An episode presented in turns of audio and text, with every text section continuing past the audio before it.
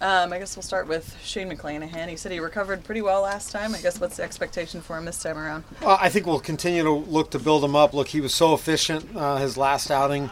Um, if we can get another inning, that would be great. Know that this lineup proposes, you know, has many challenges to it, but we were thrilled with the way Shane performed, the way he came out of the start, the, the routine in between. Seems like it's it's pretty back to normal. And I know we've asked you this a bunch, but just down the stretch, the bullpen and what they've done for you, just the backbone that they've been for you, and headed into this push in September and October, can you express their value? Uh, probably not. I mean, look, I think we got to stay focused on this series that we're in, but we know with the amount of games that we have in, in you know X amount of days, we're going to lean on them heavily uh, because they're they're really good. I mean, we feel good when we can hand the ball over to any of them with the lead that we're going to be able to kind of secure that lead and, and find a way to win.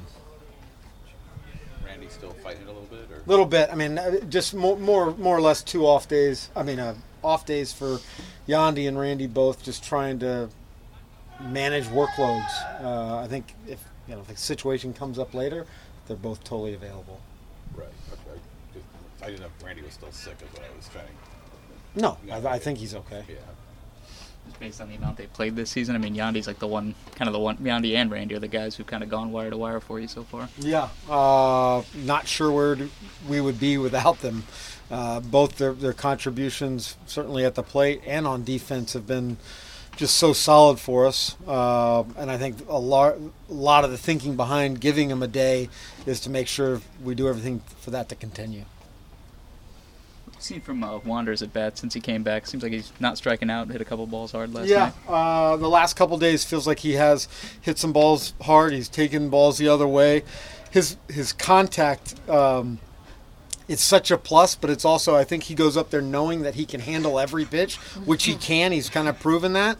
Um, I we I think we all envisioned with a couple what was it two or three rehab games that it was going to take some time for him to get back into the the complete timing of things. But do like the way he's swung the bat here as of late. Kluber going tomorrow. He said, you know, he's pleased how he feels to this point. Obviously, the results the last two haven't been Yeah. what he hoped for, but how he feels. Feels strong. Doesn't feel Yeah. like he's fighting to the finish line. Yeah. kind of what you see. And I do, and look, I mean, I, I know the Yankee game, but I thought the Ranger game, he threw the ball really, really well.